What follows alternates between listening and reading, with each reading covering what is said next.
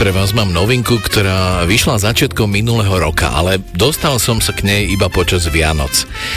Moldavský spisovateľ Julian Čokan ma zaujal už pred niekoľkými rokmi knihou Svet podľa Sašu Kozaka, ktorá s absurdným humorom zobrazuje svet postsovietského Moldavska. V prípade jeho novinky Clown som mal pocit, že síce píše o Moldavsku a ten príbeh sa odohráva v Kišineve, ale akoby veľmi dobre poznal aj absurdnú realitu na Slovensku. Satirické rozprávanie má pre autora typickú formu poviedkového románu. Jednotlivé kapitoly síce vytvárajú spolu jeden celok, ale každá prináša aj samostatný príbeh jednej hlavnej postavy. Okrem pôsobenia démonického klauna tú tajomnú atmosféru vytvárajú krdle vrán, ktoré zaplavili mesto a séria rôznych bizarných úmrtí. Julian Čokan píše zábavne, ale dotýka sa aj rôznych dôležitých etických otázok súčasnosti. Tento príbeh, teda príbeh klauna, sa začína v jednoletné obedie, kedy sa profesor Fračautan vracia z trhu a zrazu vidí, že tam, kde bola ešte včera lekáreň, je dnes nová prevádzka s nápisom Preberanie hriechov ktorá slubuje odkúpiť naše hriechy za peniaze. Profesor Fračov tam vojde a pred sebou vidí muža, ktorý nevyzerá ako finančník, ale vyzerá skôr ako klaun v červenej šiltovke. Ukážku z románu Juliana Čokana Klaun vám prečítajú Boris Farkaš a Vlado Kobielsky.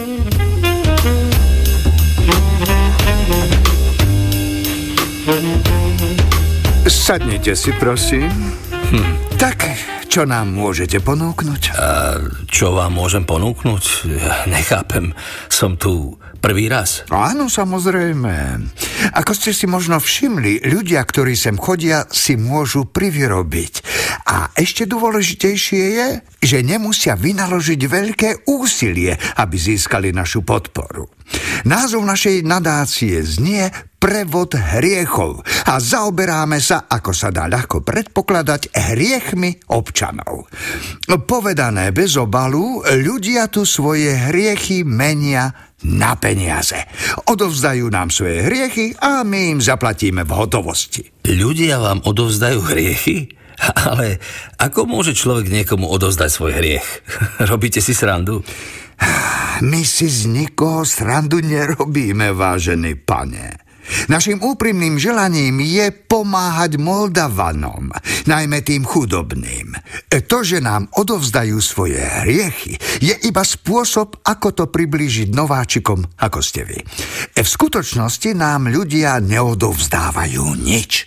My im áno, dáme im peniaze. Prevod hriechov je filantropická nadácia. Konáme skutky milosrdenstva. Ale dobročinná činnosť potrebuje nejakú zámienku. Presnejšie povedané, nemôžeme dať peniaze toľkým ľuďom iba preto, že ich chcú. Preto, vážený pane, vytvárame ilúziu, že ide o obchod. Necháme ľudí v tom, že nám ponúknú nejaký hriech a my im za to dáme skutočné peniaze. Tak v nich zmiernime nepríjemný pocit, že si tie peniaze nezaslúžia. E, čím je hriech ťažší, tým je väčšia aj odmena. Je vám to teraz jasné? No, je to jasné, ale je to... A je niečo také vôbec možné? Neblafujete? Nie sme žiadni podvodníci, pane.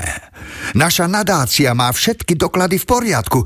Môžem vám ukázať povolenie vydané magistrátom. Ak chcete, nech sa páči. Hm. A čo by som teda mal teraz urobiť?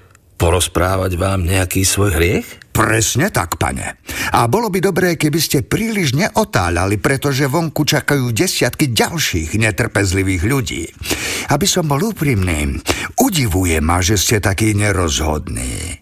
Namiesto toho, aby ste prevzali peniaze a mali z toho radosť, váhate. Konec koncov prišli ste z vlastnej iniciatívy. Takže, aby sme nemárnili čas, aký hriech nám odovzdáte? Myslíte tým hriech, ktorého som sa dopustil ja? No prirodzene. Aký zmysel by malo rozprávať sa s vami o hriechoch niekoho iného? Tak to neviem.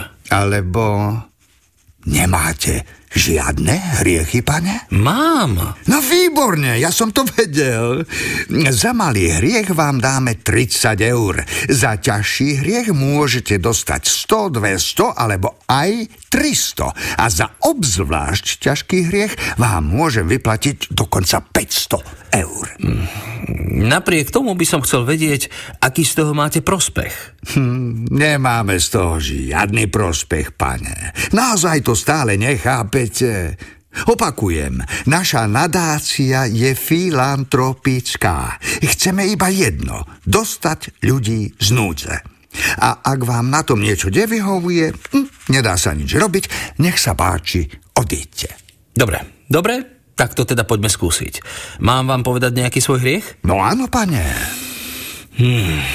No, v týchto dňoch ma jeden kolega požiadal, aby som mu požičal 4000 lejí. Ja som tie peniaze mal, ale oklamal som ho. Povedal som mu, že som sa dostal do finančných ťažkostí a nemôžem mu pomôcť. Je toto hriech? Samozrejme, je to hriech, za ktorý vám dáme 50 eur, vážený pane. Blahoželám. A dáte mi iba 50? No, nemôžem vám vyplatiť viac ako 50 eur, lebo toto je iba malý hriech. Je to iba lož. Ale páči sa mi, že sa neuspokojíte s málom. Tak prečo nám neponúknete nejaký väčší hriech? Som presvedčený, že ste sa dopustili aj horších vecí. Alebo sa milím, pane? Ale to je predsa len čudné, aby som vám prezrádzal svoje hriechy, ako by ste boli môj spovedník. Tu sa nespovedáte, len spomínate na hriechy, ktoré navyše meníte za peniaze.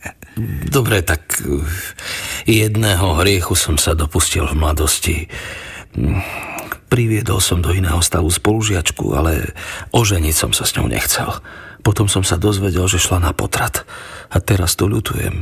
Áno, to je smutná spomienka. Všetci robíme chyby, a nie len vtedy, keď sme mladí. E, za tento prehrešok vám dám 200 eur. Celkovo už máte 250 eur, pane.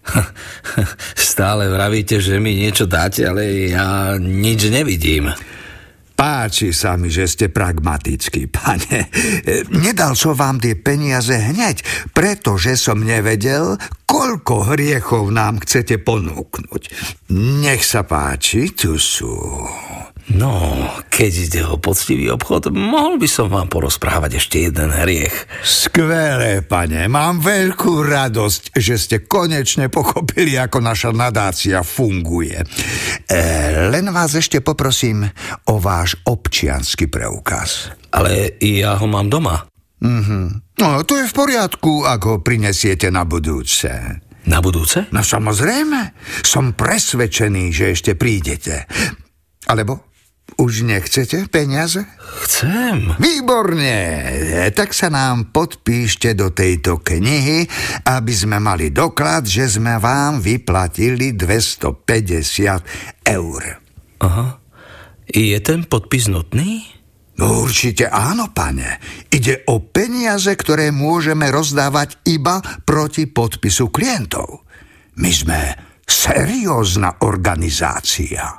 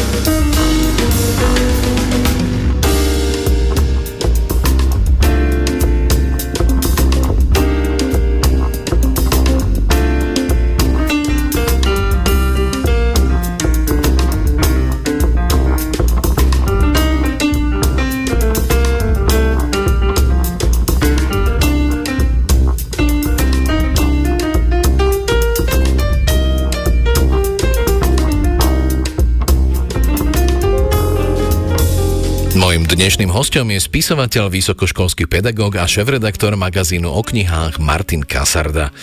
Jeho novinkou je odborná publikácia Kniha najväčší vynález ľudstva. Zamýšľa sa v nej nad tým, akým produktom je vlastne kniha, akú funkciu plní v dnešnej spoločnosti, ako sa kniha vyrába, distribuuje a predáva. Otvára aj otázky knižného marketingu, a venuje sa aj vzťahu knihy a digitálneho prostredia. V úvode píše, že na napísanie ho nahovorila jeho manželka. No a tak ma zaujímalo, čo všetko chcel touto publikáciou z knižného sveta obsiahnuť úplne na začiatku boli dlhé, dlhé rozhovory, ktorých som absolvoval niekoľko počas svojho novinárskeho života s ľuďmi, ktorí sa pohybujú v knižnom biznise, typu Dana Kolára s Dajami alebo Juraja Hegera zo Slovartu, ktorí vedeli veľmi pekne rozprávať o knihách aj o tom, ako vlastne knihy vznikajú a že do istej miery je to pre nich aj tovar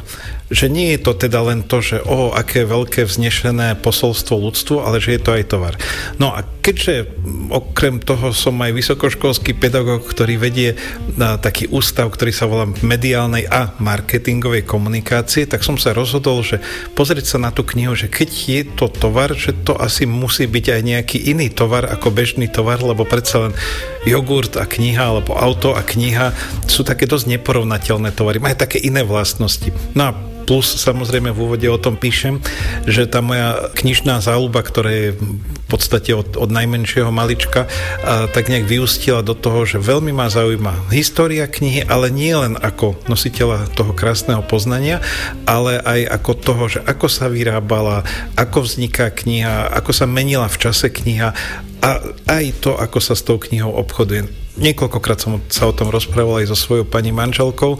Mám niekoľko desiatok krásnych kníh, ktoré sú treba o histórii kníh, o knižniciach a tak, ale len tak veľmi málo ktorá sa tak dotýka takého problému, že a ako sa vlastne obchoduje s týmto tovarom. Takže toto bolo také základné východisko, že pozrieť sa na tú knihu, že veď predáva sa, predáva sa aj v tých nákupných centrách, predáva sa po celom svete, platia za ňu ľudia neraz mnohé a veľké peniaze, niektorí to majú ako veľkú vzácnosť, niektorí sú strašne šťastní, že nájdú v antikvariate knihu za naozaj že drobné a kúpia si ho, veľmi si ju vážia.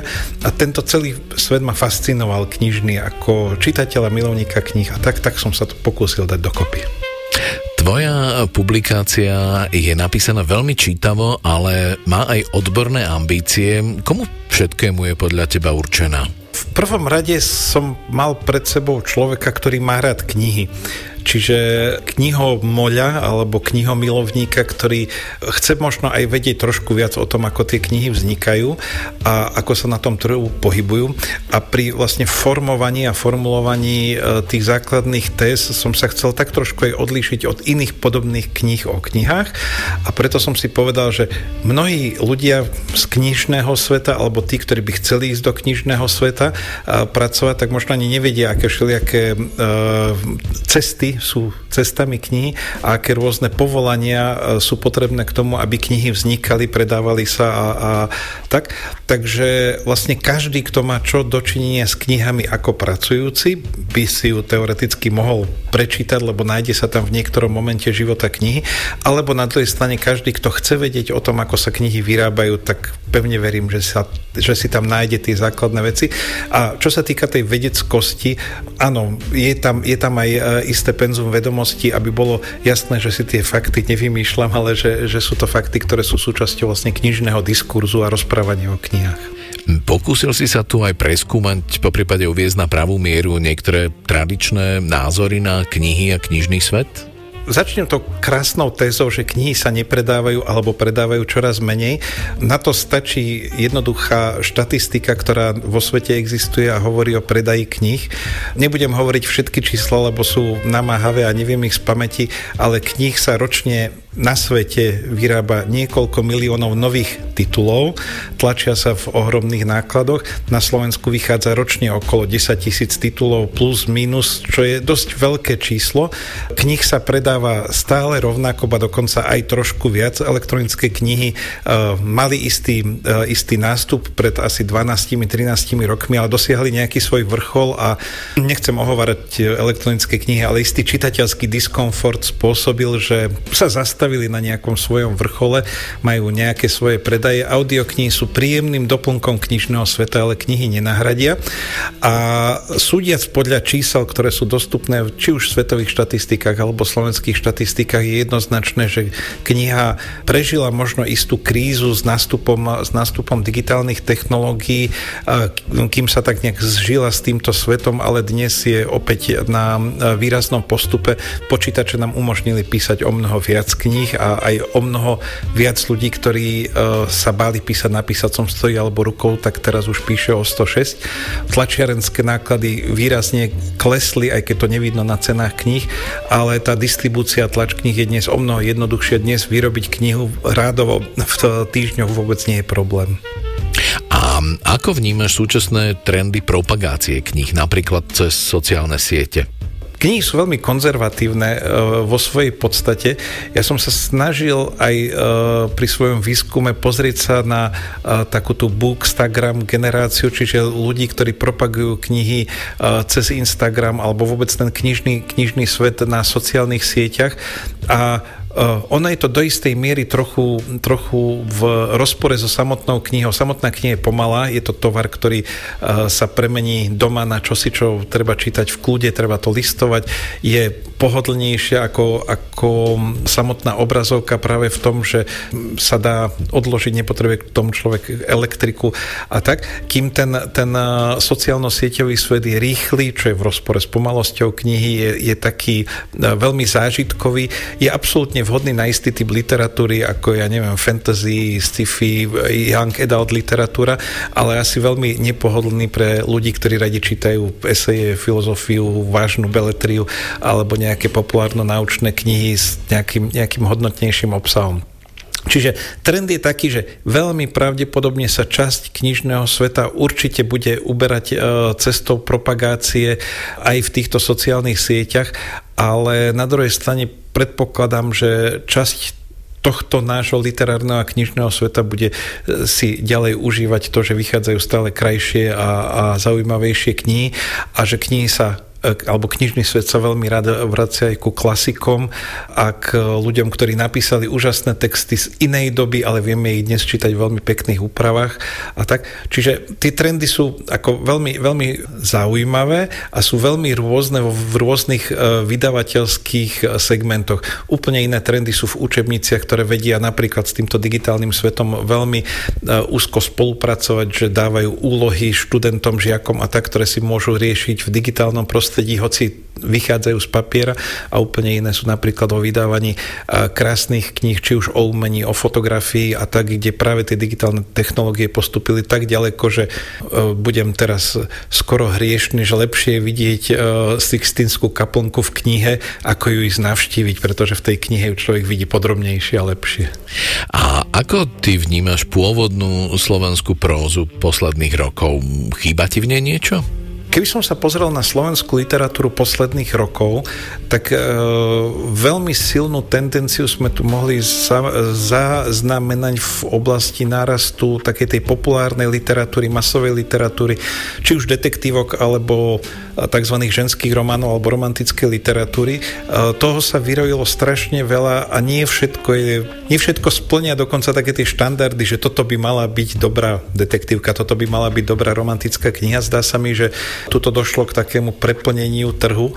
Ten trh to zatiaľ absorbuje, zatiaľ sú, e, sú tieto témy spracované. Na druhej strane vnímam, že slovenská literatúra má stále istú vrstvu literatúry takej tej e, artistnej, veľmi umeleckej a ako keby zahladenej do svojich, svojich, e, svojich ja, ktorá je vlastne postavená skôr na tom veľmi menšinovom čitateľskom e, zábere a niekde uprostred toho mi tu chýba taká silnejšia vrstva autorov, ktorá by zároveň bola priťažlivá pre čitateľov a zároveň by mohla byť kvalitná. Vždy na to uvádzam môjho obľúbeného anglického autora Aina McEwina, ktorého považujem presne za, za ten prienik, že toto je výborne napísané a zároveň to nie je bestsellerového typu niečo také povrchné. E, je tu niekoľko autorov, ktorí sa snažia takto písať, len nevedia mať dostatočnú literárnu reflexiu, lebo napríklad vychádzajú aj vo vydavateľstva, ktoré majú povesť, že vydávajú bestsellery, tak ich tak nejak odsúvajú.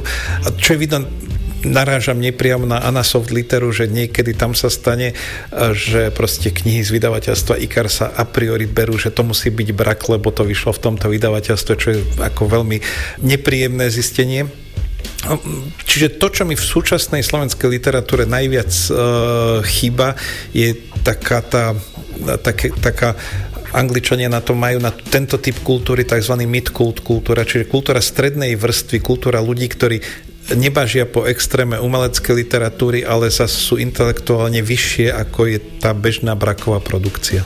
A čo konkrétne ťa minulý rok potešilo ako čitateľa? Čestne sa musím priznať, že minulý rok som mal taký veľmi zvláštny aj, aj e, v rámci e, rodinných udalostí, lebo mali sme od pohrebu až po svadbu všetko možné. A bol to zaujímavý rok, pretože keď som hľadal nejakú útechu alebo nejaký oddych, nejaký relax, tak som si hľadal knižky, ktoré by ma istým spôsobom potešili alebo dostali treba do iného sveta a čítal som niekoľko zaujímavých kníh o hudbe. Lebo ja mám okrem kníh mám veľmi rád aj hudbu ako fanúšik a tak a, a absolútne ma uchvátil Bonová kniha, ktorá je úžasným literárnym rozprávaním o muzike. Veľmi som sa potešil knihe Nika Cavea, jeho rozhovorov s tým írským spoluautorom, ktorého mena s neviem spomenúť. Takisto preto, že bol to pohľad do duše umelca, tá, tá, tá, akože to hudobné pozadie je jedna vec, ale druhá, druhá vec je to, že, že tá hudba je taká veľmi umelecká a vie tak odtiahnuť e, človeka z toho všedného, či starosti, alebo smutkov, alebo radosti do nového sveta. Takže pritom som oddychoval. To nehovorím, že to boli najlepšie knižky, ktoré som čítal, ale pritom som oddychoval. Čo sa týka takých, že naozaj, že veľkých čitateľských e, zážitkov, mal som e, niekoľko dobrých, e, veľmi dobrých, aj keď možno až strašidelných zážitkov z čítania takých tých populárno-náučných knížiek, ktoré vydáva vydavateľstvo pre média, alebo vyšla kniha Grete Thunbergovej a kolektívu autorov o klíme, ktoré sú do istej miery strašným varovaním pred tým, že čo sa okolo nás deje a čo nás čaká, keď sa nebudeme správať ako ľudia. Čiže to boli knižky, ktoré ma potešili, o ktorých som aj písal v magazíne o knihách a ktoré boli takým, takým mojou skúsenosťou. Mo, možno som trošku tento rok, alebo minulý rok, keďže ide o rok 2023, menej čítal Beletriu a fakt si neviem spomenúť na nejaký titul, ktorý by som teraz o seba vychrlil, že toto bolo to práve, lebo nejak som proste hľadal iné čitateľské zážitky. No a druhá otázka, ktorá sa týkala magazínu o knihách. Úplne vážne rozmýšľam, že ktorý z tých uh, rozhovorov bol pre mňa takým, že príjemným a zaujímavým, kde som sa uh, niečo strašne veľa dozvedel a vo svojej podstate asi ťa sklamem, lebo vôbec neviem spomenúť. Tak spomeňme aspoň jeden z tých rozhovorov, ktorý si robil v magazíne o knihách s nejakým zaujímavým svetovým autorom. Úplne najviac som sa zabával, nebola to hviezda medzinárodného neba, ale slovenského neba na rozhovore s Lubom Dobrovodom, ktorý bol absolútne skvelý a s ktorým sme pretelefonovali celý august, keďže on bol v tom čase eh, v Chorvátsku, ako to on už zvykne také dlhšie eh, obdobia bývať.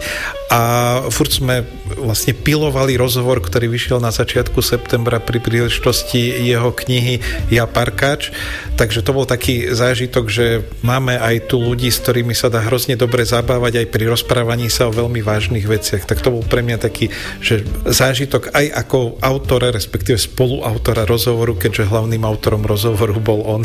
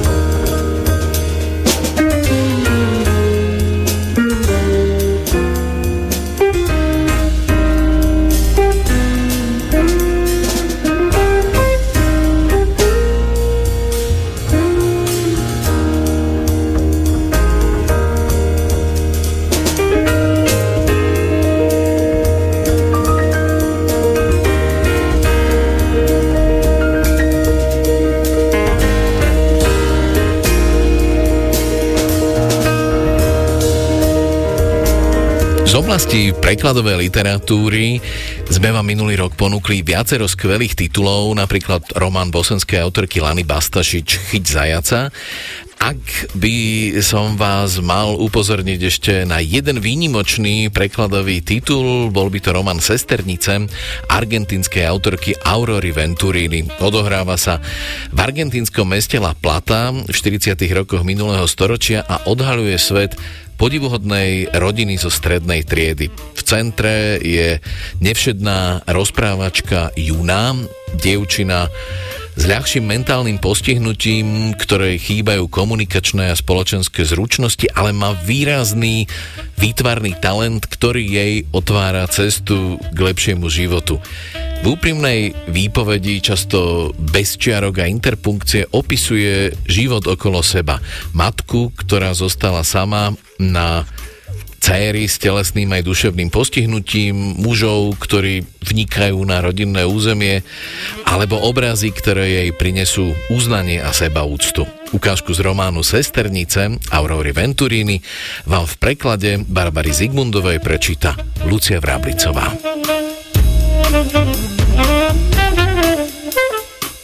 Betina trpí psychickou chorobou.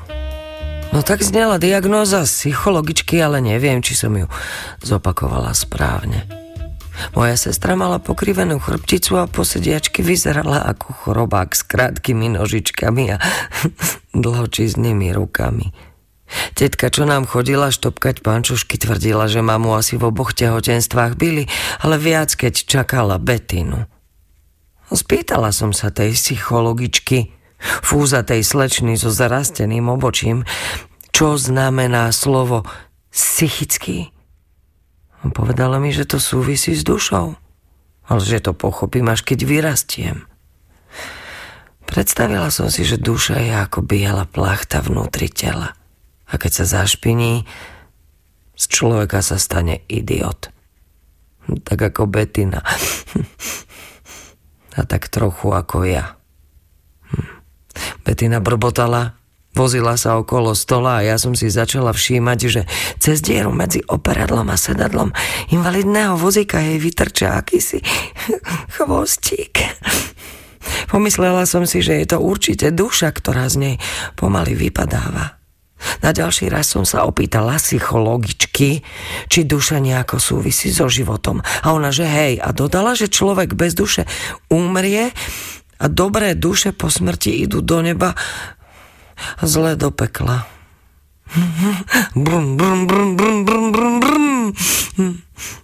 Mrmlala si Betina a ťahala za sebou ufúľanú dušu, ktorá sa mi zdala každým dňom dlhšia.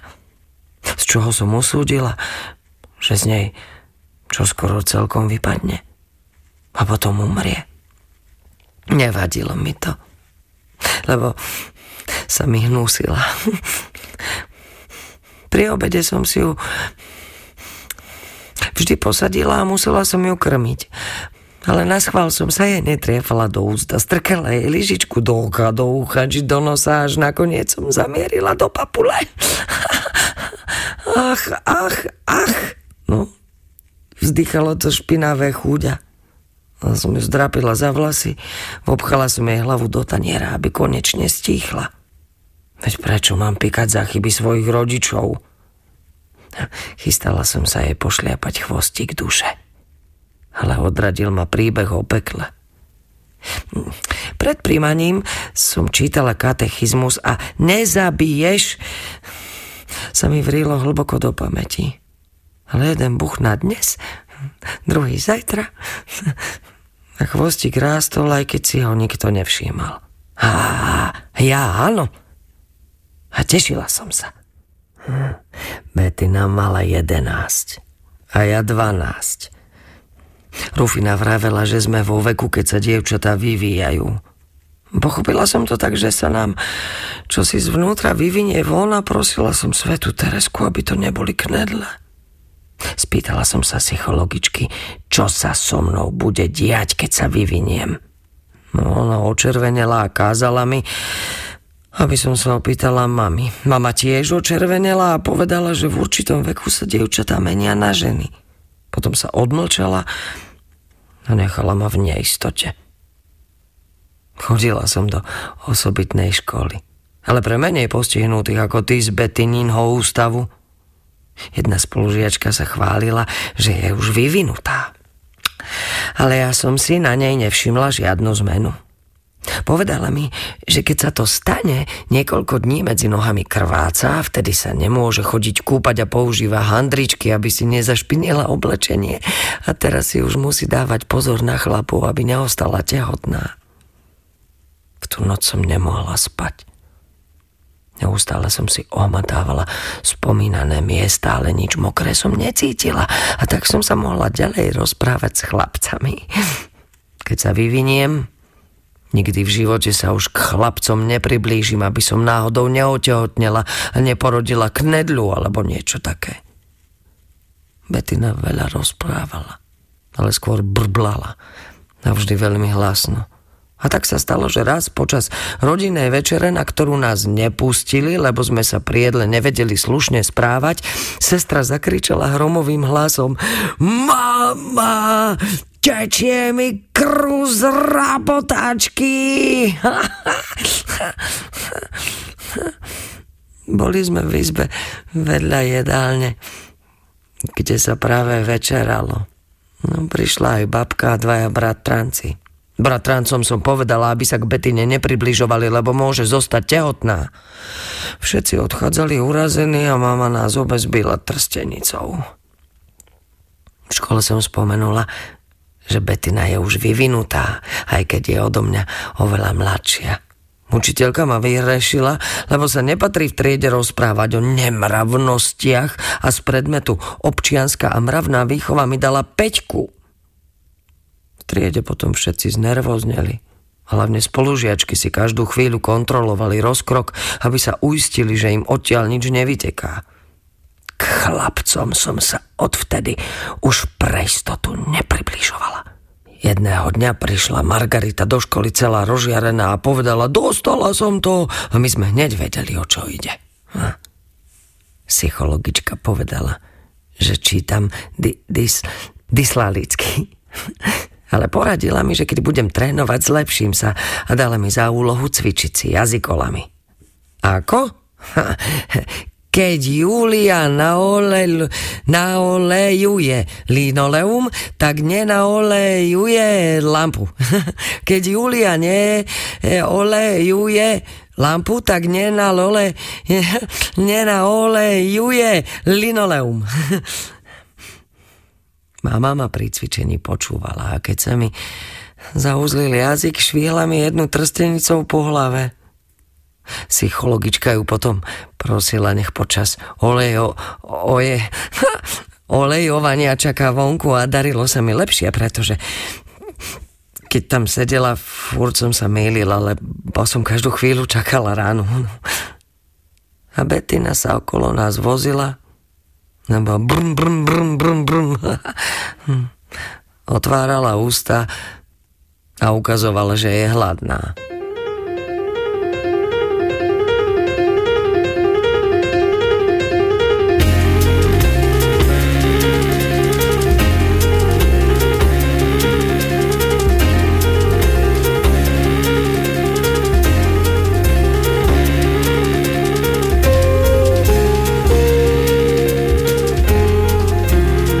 Literárnu reví s Dadom Naďom vám prináša sieť kníh kupectiev Pantarej.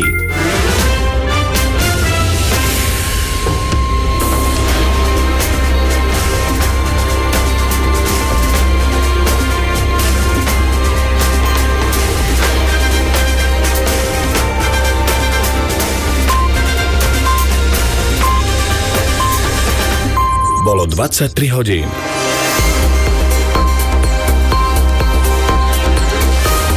Správy RTVS. Kongresmani USA označili Slovensko za dôveryhodného spojenca Severoatlantickej aliancie. Denná úmrtnosť v Gaze je najvyššia za všetky konflikty 21. storočia. Zajtra má byť prevažne oblačno s teplotou od minus 2 do plus 5 stupňov. Pozdravuje vás Peter Daniš.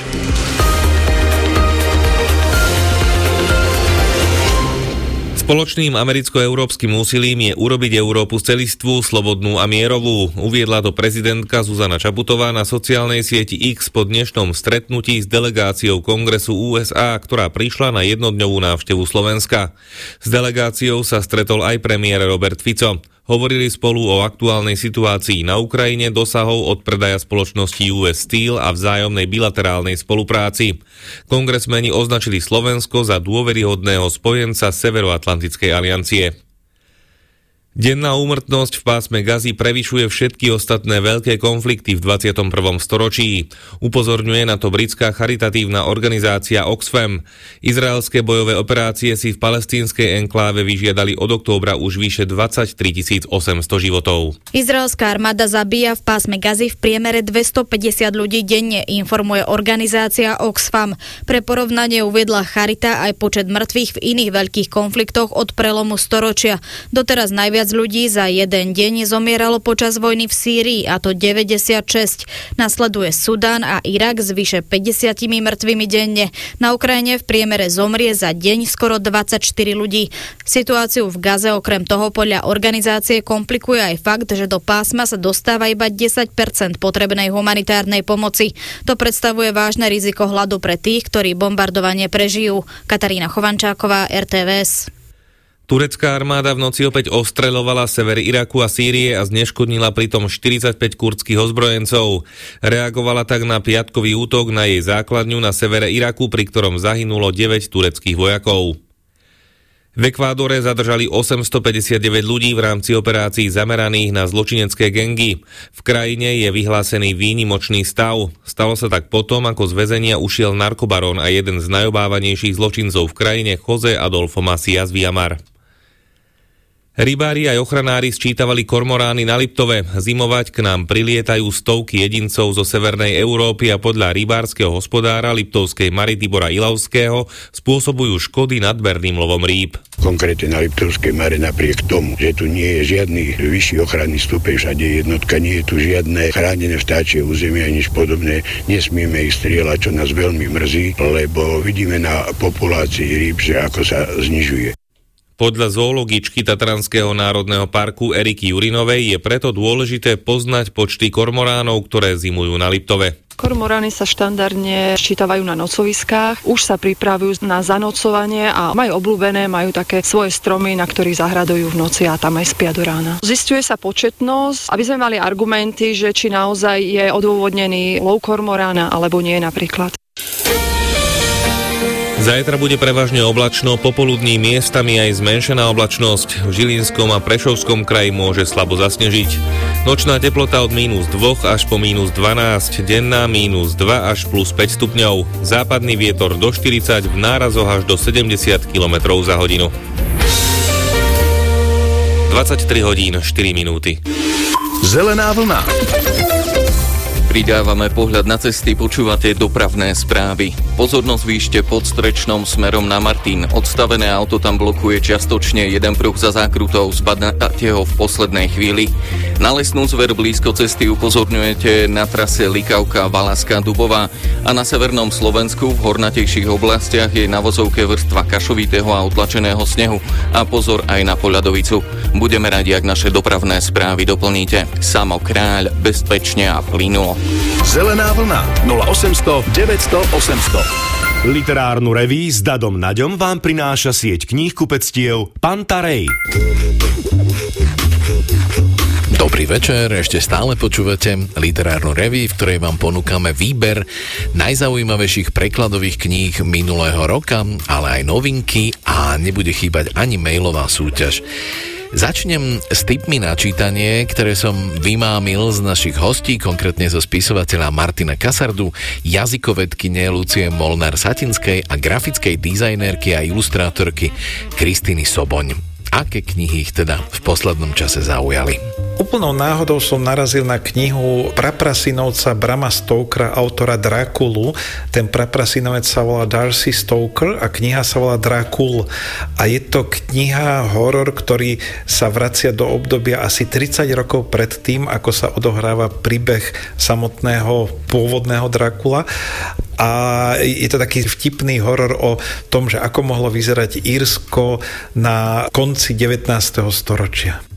Zaujala ma kniha Uletenci, ktorá predstavuje život niekoľkých ľudí, utečencov a utečenky na Slovensku, ale predstavuje ich komiksovou formou. Je to vlastne komiks o ich živote aj predtým, ako sa dostali na Slovensko, aj na Slovensku. Môže to byť určené aj deťom, ale podľa mňa aj dospelým. Sú tam ilustrácie Daniely Krajčovej, sú to teda príbehy, ktoré sú aj vážne, aj veselé zároveň kniha e, Ríša chirurgov, ktorá je vlastne takým voľným pokračovaním knihy Storočie chirurgie od Jurgena Torvalda. A túto knihu odporúčam, pretože vás presvedčí, že ste strašne šťastní, že žijete v tej dobe, v akej žijeme, pretože to zdravotníctvo, nech na neho nadávame akokoľvek, je na veľmi vysokej úrovni. A je to vôbec zaujímavý príbeh toho, ako sme sa dopracovali do dnešnej doby k úkonom zdravotníckým, aké máme a m, aký sme šťastní a ako tá veda vlastne išla dopredu a ako máme dôverovať vlastne zdravotníkom. Toľko tri typy načítanie Martina Kasardu, Lucie Molnár Satinskej a Kristiny Soboň. Z kníh a autorov, ktoré minulý rok mimoriadne zaujali mňa, by som teraz rád pripomenul prózu u nás nepríliš známeho izraelského prozaika Eškola Neva nazvanú Sled udalostí.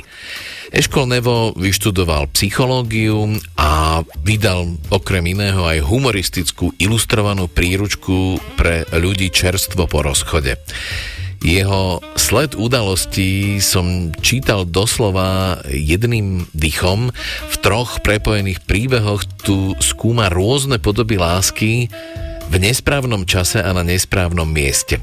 Nasledujúca ukážka pochádza z prvého príbehu. Na porozchodovú cestu do Južnej Ameriky, respektíve po rozvodovú cestu do Južnej Ameriky sa vydáva profesionálny bubeník, ktorý sa nedávno rozviedol a ťažko prežíva narušený vzťah k svojej malej cerke, ktorú veľmi miluje. Na výlete stretáva dvojicu, ktorá je v Južnej Amerike na svadobnej ceste ale má pocit, že medzi nimi niečo nie je v poriadku. Minimálne sa nesprávajú ako klasická zamilovaná dvojica.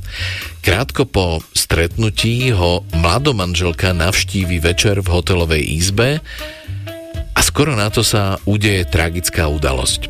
V tomto prípade sa tá hlavná postava musí konfrontovať a konfrontuje sa tu láska milenecká a rodičovská.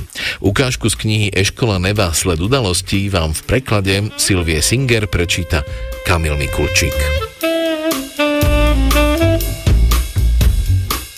Mám rád rytmus Selingerových vied a najprv mi klopanie na dvere splynulo s tempom príbehu. Ale po pár sekundách ticha Zaznelo znova, tentoraz silnejšie a v synkope.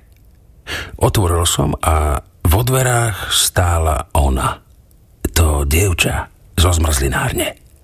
V legínach a v kockovanej košeli, ktorá jej priliahala k telu v absolútne svetskom štýle. Môžem vojsť? Spýtala sa a prešla popri mne, nečakajúc na odpoveď. Do nozdier mi vošiel závan čerstvo umytých vlasov. Vôňa ženy – Spýtal som sa, či si dá niečo na pitie a hneď som sa ospravedlnil, že vlastne nemám na izbe nič. To je taký zvyk ponúknuť hosťom pitie, vravím a spomenul som si, moment, mám tu nejakú minerálku. Veľmi rada, povedala. Podal som jej fľašu. Napila sa nekonečným dúškom, ako by z fľaše pila pivo, aby si dodala odvahy. Potom si sadla na okraj mojej postele a povedala – Môžem sa ťa na niečo opýtať? E, áno, iste, vravím. Prisedol som si na postel, ale nie tesne vedľa nej. E, z nej čosi, že by sa to nehodilo. Oprel som sa o stenu a natiahol nohy pred seba, ale nie príliš. Dával som si pozor, aby sa moje chodidlá nedotkli jej kolien. Zhrnula si vlasy za uši tak, že jej odkryli náušnice a až potom ku mne otočila hlavu a opýtala sa Vedela si to vopred? Zdalo sa mi, že viem, čo má na mysli. A predsa, aby som získal čas, tváril som sa, že nerozumiem. Čo, či som vedel vopred? No, že to nevíde. Ty a e, tvoja žena, teda predtým, než ste sa vzali, alebo povedzme prvý rok manželstva, boli náznaky, že...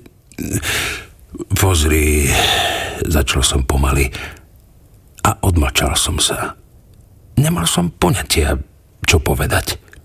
V zápäti vstala a začala pochodovať po izbe.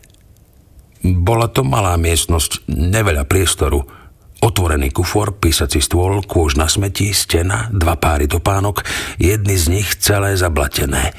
S rumennými lícami a hojdajúcimi sa náušnicami hypnoticky manévrovala medzi tým všetkým. Bolo to ako sledovať tanečné vystúpenie. Tanec rozpakov. Stiahla si vlasy, hneď na to si ich rozpustila, vzala do ruky pero, čo leželo na stole a zapínala ho Otočila sa na podpetku a takmer sa potkla o kufor, ale na poslednú chvíľu ho obišla, upravila si košelu a bubnovala na legíny v pravidelnom rytme, ako by to bol metronom tanca a medzi tým hovorila trochu mne, trochu sebe, je mi to fakt ľúto, nemala som sem chodiť, takto ťa prepadnúť uprostred noci, veď ma vôbec nepoznáš, nechaj to tak, zabudni, teraz jednoducho odídem, bože, aký trapas. E, e nechoď, poprosil som. Zastala. Potom si sadla. Zomkla ruky. Nehľadela na mňa. Mala pekné prsty. Položila si ťažkú otázku. Povedala som. Áno. Pery sa jej zaoblili do trpkého úsmevu. Pohľad upierala na svoje konvers tenisky. Uh, nechcem tu vyťahovať len tak daj ako odpoveď. Preto som neodvetil priamo. OK. Myslela som, že som ťa vydesila. A tiež všetko je čerstvé. Zatiaľ nemám perspektívu. Mhm. A kedy ste sa vlastne rozišli? Nevadí, že sa pýtam? Pred troma mesiacmi. No, tak to je naozaj čerstvé, povedala a znovu sa napila vody menší dúšok. Vzal som si od nej fľašu a tiež som sa napil. E, myslím, že nie. E, vieš čo, nie. Nevedel som to vopred, povedal som. Mor pomaly prikývla a zdalo sa mi, že v tom pohybe badám sklamanie. Ale to neznamená, že by som niektorým veciam neporozumel až spätne. Čomu napríklad? Obrátila sa na mňa celým telom. Napríklad, e, hovoril som pomaly, aby som mal čas na rozmyslenie. Možno preto, že som teraz na výlete. Spomenul som si na niečo, čo sa stalo na výlete, ktorý sme podnikli po vojenčine. A kam ste cestovali? Váhali sme medzi Austráliou a Indiou a nakoniec, kvôli obmedzenému rozpočtu, sme sa rozhodli pre Indiu. A potom sa jedného rána neskoro prebudím v hosteli v Daramšále, vidím, že ona nie je v posteli, zídem do reštaurácie a nájdem ju, ako tam sedí sama s nešťastným výrazom v tvári. Skôr než si stihnem objednať kávu pri bare, vyhrkne, mali sme ísť radšej do Austrálie. Tak je vravím, e, čo teraz vyťahuješ Austráliu, ale ona trvala na svojom. Mali sme ísť do Austrálie, omri. A to bolo znamenie? Vtedy som si nemyslel, že to je znamenie, ale spätne vidím, nikdy nebola spokojná, ani so svojou prácou. To je jedno za akou, ani s domom, kde sme bývali, jedno za kým. Ani s učiteľkou v Liorinej škôlke, ani s učiteľkou v škole. Vždy sa jej zdalo, že tie skutočné veci sú niekde inde. Mali sme taký väčší vtip, že ja som tá jediná vec, ktorú nevymení. Eh, a to sa nakoniec prihodilo. Nie celkom. V tejto fáze rozhovoru, pamätám si, sa Mor natiahla na šírku manželskej postele v mojej izbe. Tá poloha zvýrazňovala jej krásne krivky, ale nezdalo sa, že si to uvedomuje. Nepôsobila, že to robí na schvál. E, čo znamená nie celkom? Spýtala sa. Podoprela si dlaňou bradu a vysela na mňa očami, ako by každé slovo, ktoré teraz poviem, malo mať pre ňu obrovský význam. Partnerstvo je dosť e, džungľa, povedal som. Zamotáš sa do spletí krovia potrieb a ťažko sa vyznáš v tom, čo je príčina a čo dôsledok. Najľahšie je obviniť druhú stranu. Človek sa musí naučiť, ako žiť vedľa niekoho, kto je väčšinu času nespokojný. Vzdialil som sa od nej, ako by to bolo nákazlivé. A boli aj iné záležitosti, ktoré sa nedali predvídať. Naša dcéra, povedzme, je veľmi citlivá. Dajme tomu tak 99% citlivosti. A každý z nás sa iným smerom a neviem, možno, že byť 15 rokov spolu a nezabiť jeden druhého je vlastne úspech a nie zlyhanie. Sorry, zdá sa, že hľadáš jasné odpovede, ale ja ich zatiaľ nemám. To nič. Pomáha mi to povedala a pozrela sa mi priamo do očí. E, naozaj? Vystrel som trochu nohy, vlnenými ponožkami som sa takmer dotýkal jej úzkých bokov. Áno, naozaj. Chvíľu sme mlčali.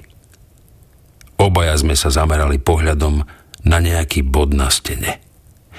Pomyslel som si, že je zvláštne a krásne, ak sa sotva poznáme a už má náš rozhovor rytmus. Vrátanie ticha.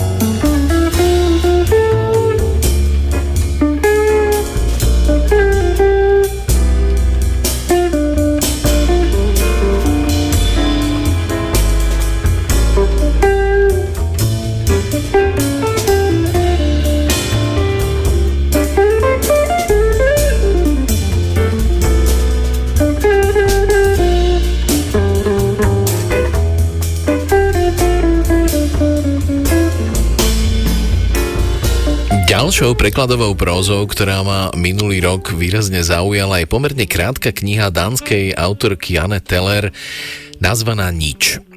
Opisuje skupinu dánskych tínedžerov v dánskom malomeste, ktorým sa ich dobrý úmysel vymkne z rúk. Jeden z nich, Pierre Anton, na začiatku školského roka odmietne vypísať tlačivá o výbere budúceho štúdia, prehlási, že život nemá zmysel a vôbec sa neoplatí o nič usilovať, pretože všetci aj tak skoro zomrú. Pierre Anton vylezie na strom a odmieta z neho zliesť svojich spolužiakov tým vyvedie z miery a preto sa snažia v starej šope zhromaždiť súbor vecí, ktoré podľa nich zmysel majú. Problém nastane, keď začnú navzájom vyberať obety, čiže veci, ktoré majú pre toho druhého veľkú cenu. Spočiatku nevinná hra postupne prerastá do nekontrolovaného násilia a nikto ju už nedokáže zastaviť. Spolužiaci si uvedomujú, ako veľmi prekračujú hranice, no namiesto trestu od nich chce zbierku obetovaných vecí odkúpiť Národná galéria za pomerne vysokú čiastku. Situácia graduje až po tragické finále. Ukážku z prózy Nič od Jane Taler vám v preklade Kateriny Motikovej prečíta Zuzana Porubiaková. Mali sme to zastaviť, než to zašlo príďaleko. Teraz už bolo ako si neskoro, aj keď som robila, čo som mohla. V kabinete biológie bolo šesť vecí, ktoré stáli za to.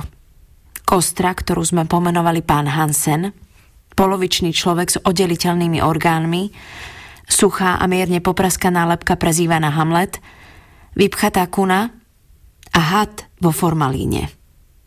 Z nich bol had vo formalíne zďaleka najzaujímavejší a preto bol nápad drobnej Ingrid geniálny. Henrik si to nemyslel. Najmä preto, že ten had bola kobra, ktorá jeho oca stála veľa času a veľa vybavovačiek, kým ju získal do školskej zbierky. A tiež preto, lebo ten had bol odporný a pri pohľade naň behal mráz po chrbte. Telo s prehistorickými vzormi a hustými šupinami ležalo stočené v nekonečnej špirále na dne fľaše. Hlava sa mu bdelo dvíhala, krk sa rozprestieral akoby v hneve a každú chvíľu ste očakávali, že mu zo syčiacej ružovej tlamy vyskočí dlhá paralizujúca slina. Nikto sa fľaše dobrovoľne nedotkol. Teda, pokiaľ za to nedostal aspoň 10 korún. Henrik hlúpo a tvrdošíne nástojil na tom, že had nepatrí na hromadu vecí, na ktorých záleží.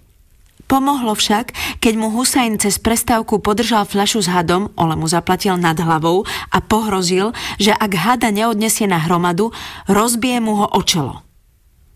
Aj my ostatní sme netrpezlivo naliehali, že to musí byť hneď. Museli sme to dokončiť, aby sme mohli zalepiť Pierovi Antonovi ústa – Slivky už dozreli a on nás opľúval lepkavými kôstkami a pritom vyblakoval tie svoje pravdy.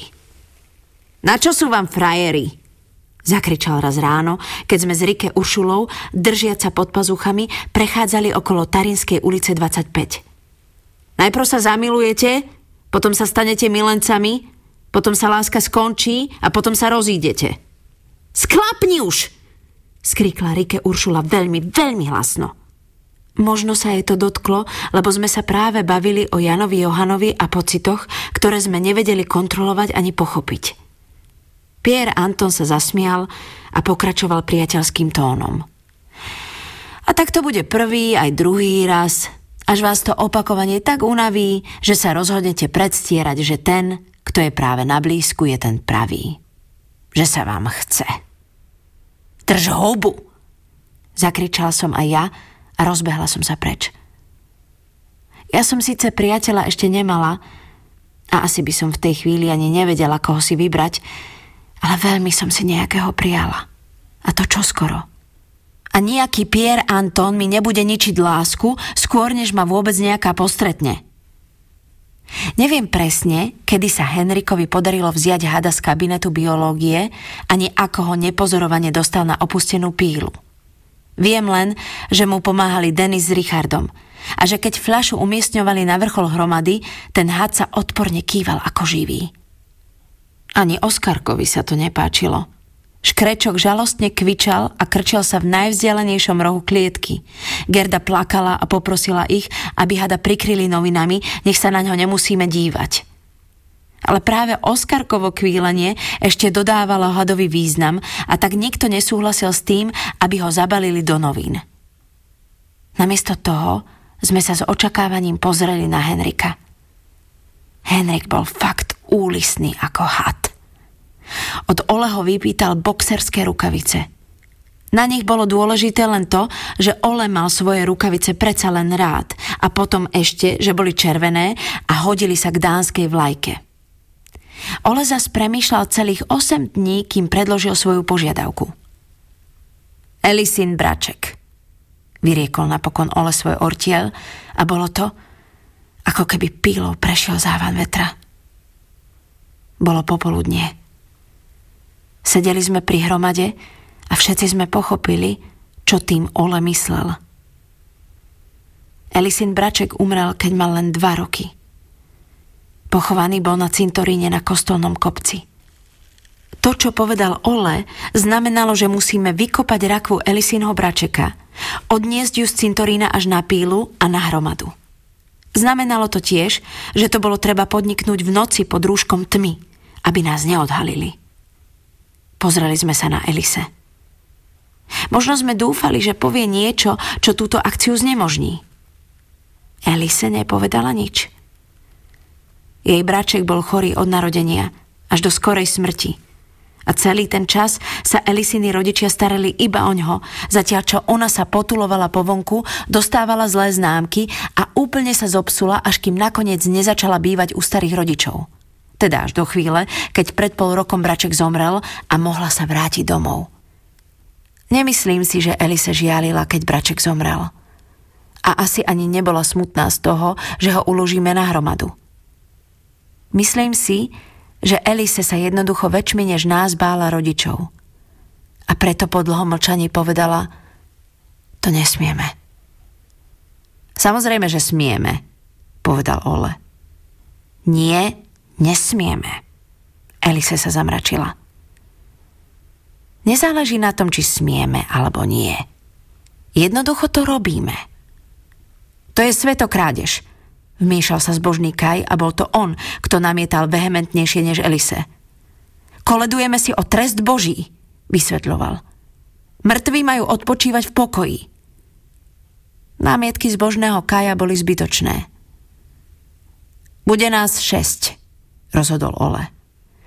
Štyria sa budú striedať pri kopaní a dvaja budú strážiť.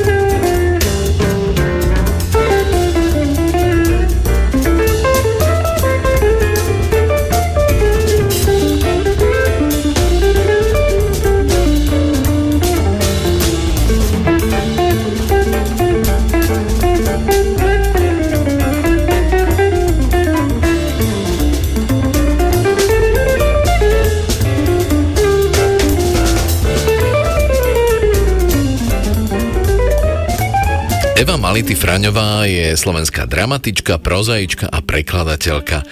Z jej kníh spomeňme napríklad prózy o príjemných pocitoch, kustódi, Arianina kniha alebo pod jazdeckou sochou. Koncom roka vyšla kniha Evy Mality Fraňovej nazvaná Dobrodružstva mladého bajzu. Ide o fiktívny príbeh z rodu prvého slovenského románu príhody a skúsenosti mladíka Reného. Prvý zväzok tohto legendárneho diela vydal spisovateľ Jozef Ignác Bajza v roku 1783, ale ten druhý už zostal nedokončený. Román sa zakladá na množstve konkrétnych historických faktov, vracia nás do cisárskej Viedne v rokoch jozefínskych reforiem, kde sa začínajúci spisovateľ Jožo formuje ako vnímavý, hoci neveľmi disciplinovaný študent katolického pázmánea. Nečakané zážitky a inšpirácie ho podnecujú k písaniu, v čom ho podporuje niekoľko sympatizantov, dokonca aj jedna sympatizantka. Ďalší významný Slovák pôsobiaci v tých časoch vo Viedni, vedúci pracovník dvornej knižnice, osvietenec Jozef František Kolár mu dáva rôzne múdre rady. No skôr, než sa Jožovi otvoria cesty k napísaniu románu, bude musieť vyriešiť niekoľko tajomstiev. Ukážku z prózy Evy Mality Fraňovej Dobrodružstva mladého Bajzu vám prečíta Zuzana Jurigová Kapraliková.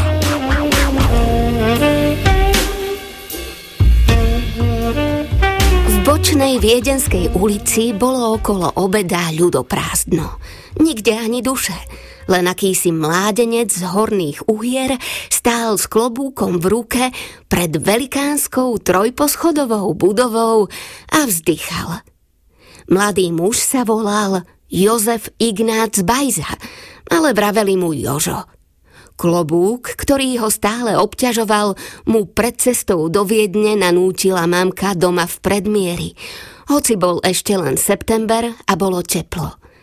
Ona však tvrdila, že vo Viedni môže byť chladno a že prekročiť brány cisárskeho hlavného mesta bez klobúka nemožno. Mládenec nevzdychal kvôli klobúku. Vzdychal preto, lebo ho čakali starosti veľké ako budova pred ním a boli spojené práve s ňou.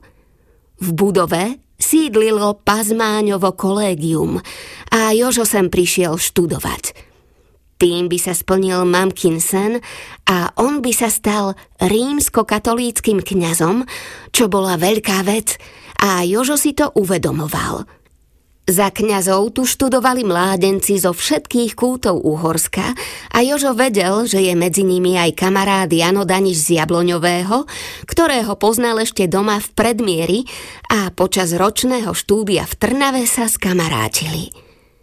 Jeho cesta sem ubiehala doposiaľ hladko a už sa zdalo, že sa na nej nič zvláštneho neprihodí, no len čo prišiel do Viedne, zjavila sa prekážka. V meste zúrila nejaká hrozná nemoc, cholera alebo niečo také.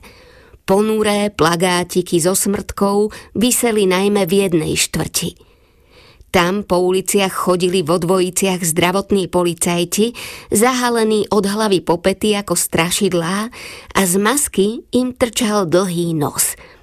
Mali vedrá a lopatky a všade, kde sa váľali smeti a odpadky, rozsýpali biele vápno. Za policajtmi hrkotal voz s nakazenými. Odvážali ich do špitálu – a o kúsok ďalej Jožo začul smútočný spev malého sprievodu pozostalých. Šli za iným vozom, s mŕtvými v plátených vreciach. Na čele kráčal kňaz, za ním kaplán, ktorý pískľavo zaťahoval. Keď zabočili k mestskému cintorínu, spev postupne zanikol. Jožo stál ticho ako pena, ale nevnímal pískľavý spev – Sústredený bol len na dobiedzavú myšlienku, čo mal v hlave. Čo si mu našepkávalo, že z tohto môže byť úplný krach jeho plánov. Donedávna o cisárskom hlavnom meste len sníval. A teraz, keď tu zrazu bol, vôbec ničomu nerozumel, lebo nič nebolo také, ako si vysníval. Ešte, že ho sprevádzal mladý Chorvát Branko, ktorý mu povedal, že ľudia tu pravidelne chorejú na viedenské onemocnenia. Tie sa vždy šíria ako blesk. Bránka spoznal len nedávno. Zoznámil sa s ním v malej osade, ktorá ležala na okraji vnútornej Viedne. Keď Branko uvidel hrozivé výjavy naokolo, kývol na Joža a zabočil do úzkej uličky. Jožo za ním. Tam ich však čakala ešte väčšia hrôza. Museli obchádzať telá chorých ležiace pred bránami domov. Vystrčili ich tam príbuzní či nájomníci, aby ich odniesla zdravotná polícia. A niekde ležali dokonca mŕtvi. Tých mal pozbierať pohrebný voz. Otrasenému Jožovi sa pred očami premietali obrázky prekrásnej Viedne, akú si predstavoval, keď sa z predmiera vydával na cestu. Teraz sa smutný a skľúčený zakrádal uličkami za mladým Chorvátom. Na jednom mieste zazreli dvoch rozjarených chlapíkov, čo bolo až čudné. Stáli na rohu a pospevovali si pieseň o milom Augustínovi. Mládenci pookriali, pesnička ich povzbudila – ale keď veselých kumpánov v zápetí začala vyšetrovať stráž, čo išla okolo, Jožo s Brankom radšej prekľúčkovali do iných ulic. Tak sa dostali až k Pazmáneu, kam mal Jožo namierené.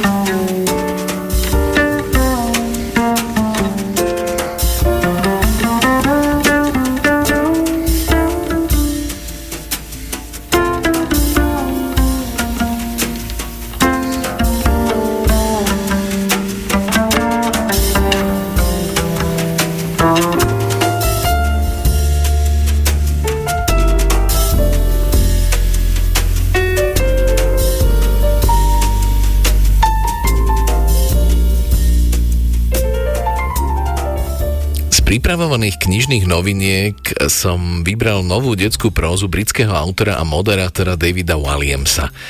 Napísať a vydať ročne dve detské knihy možno nie je až také ťažké, ale pri všetkých jeho aktivitách je 26 Williamsových doteraz vydaných kníh naozaj veľmi slušné číslo. Nie vždy som pri jeho nových knihách rovnako nadšený ako v prípade polnočnej bandy, detkoho veľkého úteku alebo babky Gaunerky, ale aj tá najnovšia ma potešila a nesklamala. V hlavných úlohách tu vystupujú tentoraz psi a mačky, najmä špeciálny robotický pes, Robopes, podľa ktorého má kniha aj svoj názov. Príbeh sa odohráva v meste Pohromovciach, ktoré ovládli nebezpečné kriminálne žívly. Výcvik miestnych policajných psov za nestojí a tak sa šéfka polície rozhodla poprosiť svoju partnerku vynálezkyňu, aby jej zostrojila špeciálneho robotického psa, ktorý má všetky nové technické výmoženosti na boj so zločincami. No, ale to sa nepáči ich domácej mačke Vilme, ktorá všetkých psov z duše nenávidí a tak sa rozhodla proti robopsovi zakročiť a zvolala také veľké mačacie zhromaždenie. Ukážku z novej knihy Davida Williamsa Robopes vám v preklade Katariny Hajašovej prečíta Boris Farkaš.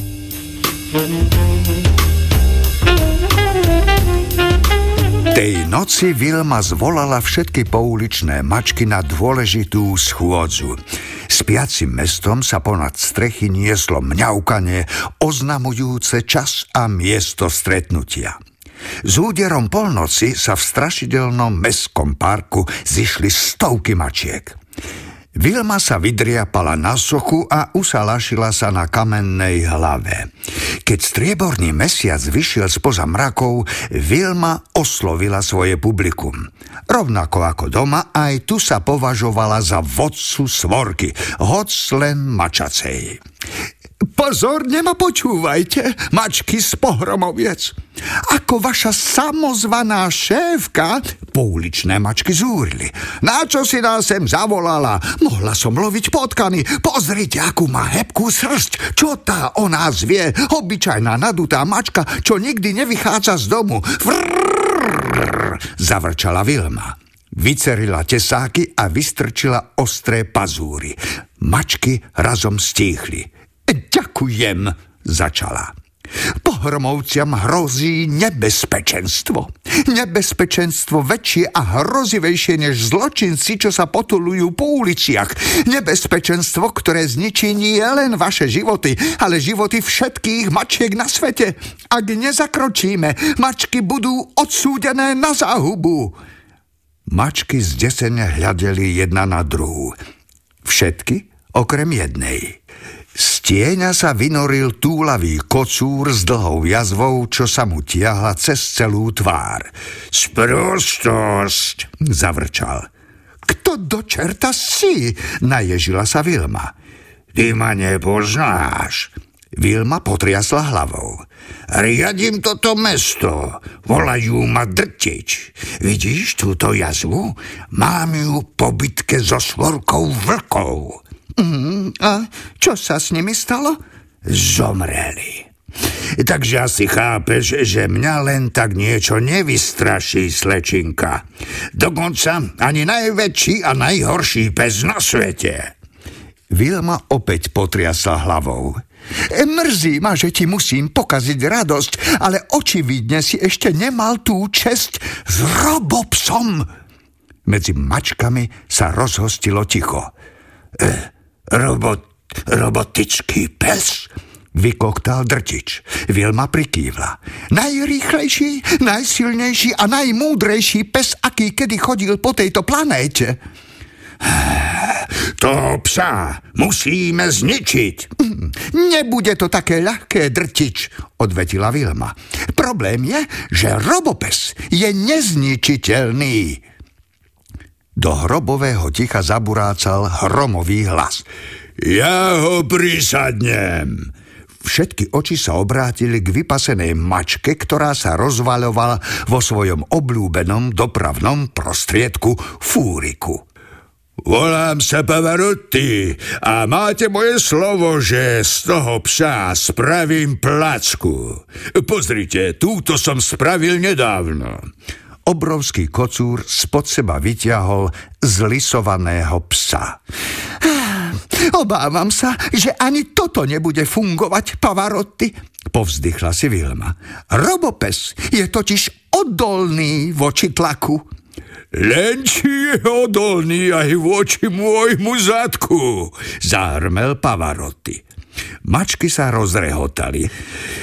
Zdá sa mi, že ste na niečo zabudli, ozval sa naježený starý kocúr, ktorý sa opieral o strom. Mimochodom, volám sa starec.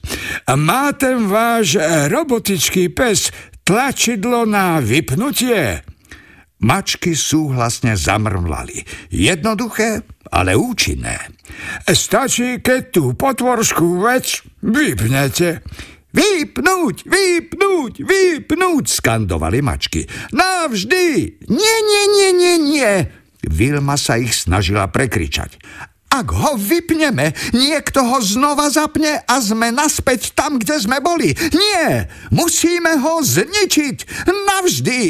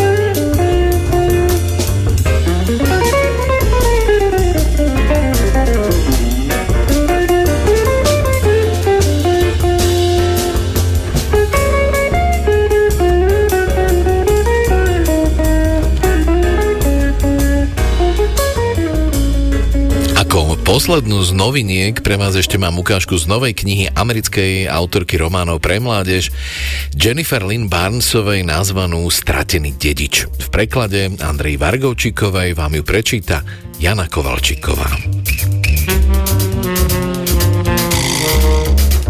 Futbalový zápas som naživo ešte nesledovala, no pravda, že ako nová majiteľka texaského klubu Lone Stars som to nemohla vyzvoniť reportérom, ktorí sa po mojom príchode na štadión zhrkli pri aute.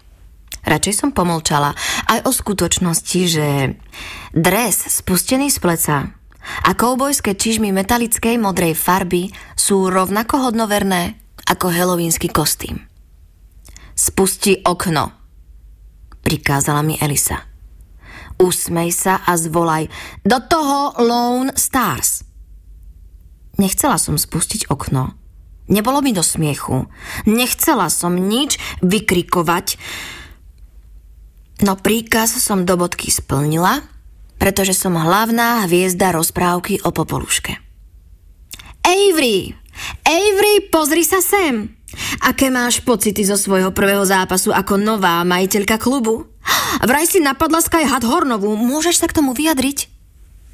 Absolvovala som iba pár hodín mediálneho tréningu, no stačili na to, aby som poznala základné pravidlo správania pri ostreľovaní otázkami. Neodpovedaj.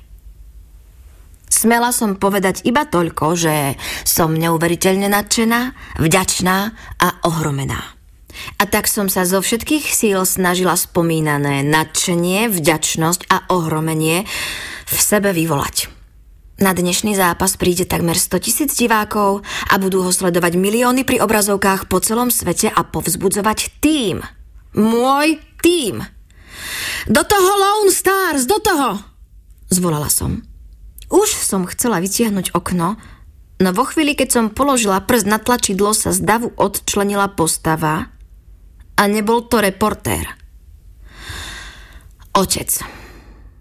Ricky Gramps sa ku mne celý život správal ako k nežiaducemu prívesku. Nevidela som ho vyše roka. Stačilo zdediť miliardy a objavil sa v celej kráse. Odvrátila som sa od neho, aj od paparacov a vytiahla okno. Ave, prihovorila sa mi Liby váhavo, len čo naše nepriestrelné auto zmizlo v súkromnej garáži pod štadiónom. Hm. Sestra, Sestra je optimistka, hľadá v ľuďoch to najlepšie, aj v mužovi, ktorý pre nás nepohol ani prstom. Vedela si, že tu bude? Opýtala som sa jej potichu. Nie. Namietala Liby. Prisahám. Zahryzla si do spodnej pery a rozmazala si tak čierny rúž. Chce sa len porozprávať. O tom nepochybujem. Oren zaparkoval a pokojne prehovoril do mikrofónu. Pri severnom vchode sa vyskytol problém. Majte oči na stopkách a podajte mi hlásenie. Na tom, že na miliardára dozerajú ochrankári, bývali príslušníci špeciálnych síl, je fajn najmä to, že existuje takmer nulová šanca, že ho niekto prepadne zo zálohy.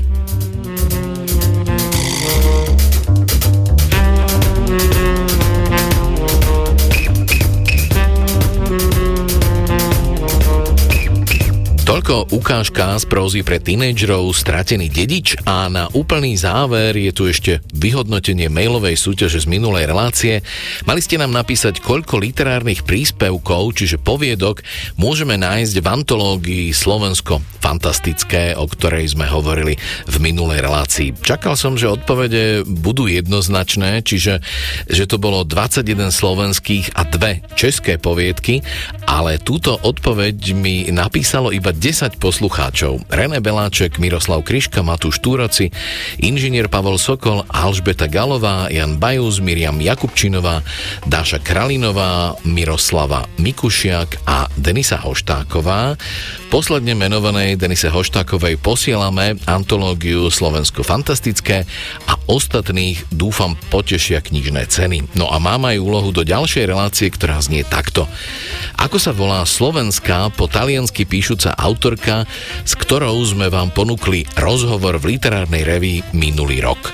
Svoje odpovede nám posielajte do konca budúceho týždňa na mailovú adresu literárna revy zavináč rozhlas.sk a hráte zatiaľ o knižné ceny.